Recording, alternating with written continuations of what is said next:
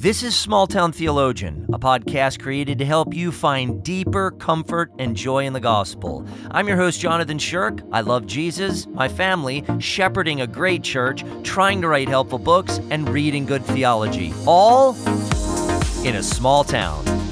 Thanks for tuning in. Let's get started. When some professing Christians liken the Holy Spirit to a funny and sneaky and silly blue genie, like the one in Aladdin, it becomes painfully obvious that many professing Christians don't know the Holy Spirit, at least as they should. There are many things attributed to the Holy Spirit today, things like speaking gibberish, laughing uncontrollably, falling like a dead person on the ground, or flailing around on the ground, and even so called miracles, which never seem to be verified healings of significant and ongoing afflictions. Many people are so yearning for the Holy Spirit to perform signs and wonders that they miss the subtle but powerful ways the Holy Spirit serves and assures God's people. After all, if signs and wonders are what most attract us to Christianity, we should carefully consider that when people wanted Jesus to perform a sign from heaven, he sighed deeply in his spirit and said, Why does this generation seek a sign? Jesus said, An evil and adulterous generation seeks for a sign. Could it be that lust for signs, wonders, and miracles blinds people to the more subtle but equally powerful work of the Holy Spirit in God's people?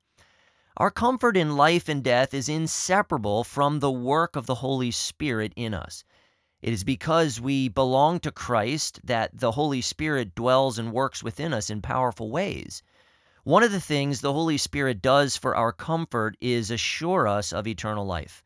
Heidelberg Catechism 1 says that by his Holy Spirit, Jesus Christ, our faithful Savior, also assures us of eternal life.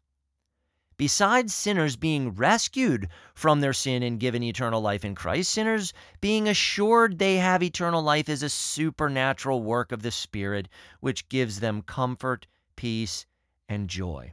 The Apostle Paul wrote in Romans 8 15 through 17, For you did not receive the spirit of slavery to fall back into fear but you have received the spirit of adoption as sons, by which we cry, Abba, Father.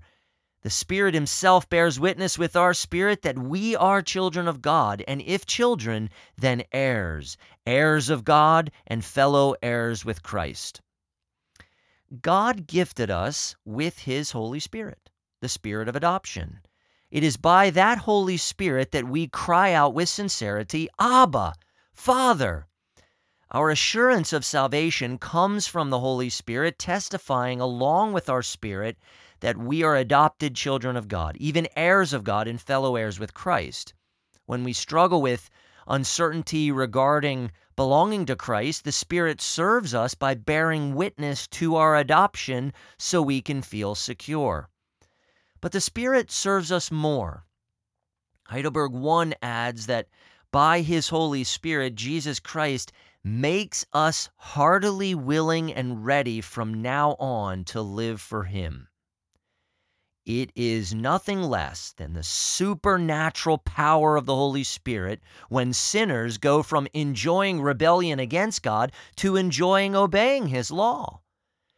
We can find comfort in life and death when we realize that we sincerely and excitedly want to obey God's commands and strive to do so. This aspiration to live for God by obeying His law is something that only the Holy Spirit can put in you. The Apostle Paul encouraged Christians work out your own salvation with fear and trembling, for it is God who works in you both to will and to work for His good pleasure. It is God, or we could say the Holy Spirit, who works in us to will and to do and actually do God's commands for God's pleasure, never perfectly, but with increasing faithfulness and zeal.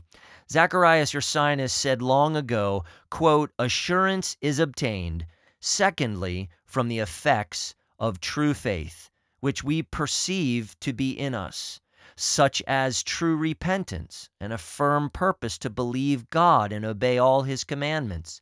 For we are assured of having one of having true faith when we have an earnest desire of obeying God.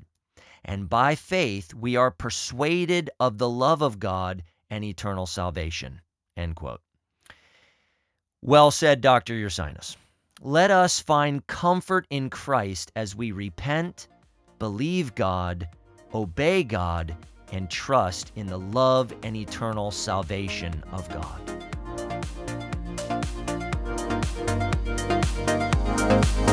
As more content becomes available, consider supporting Small Town Theologian by heading to smalltowntheologian.org to pick up a copy of Predestined for Joy, a short and accessible book helping ordinary Christians find deeper comfort and joy in the doctrine of predestination.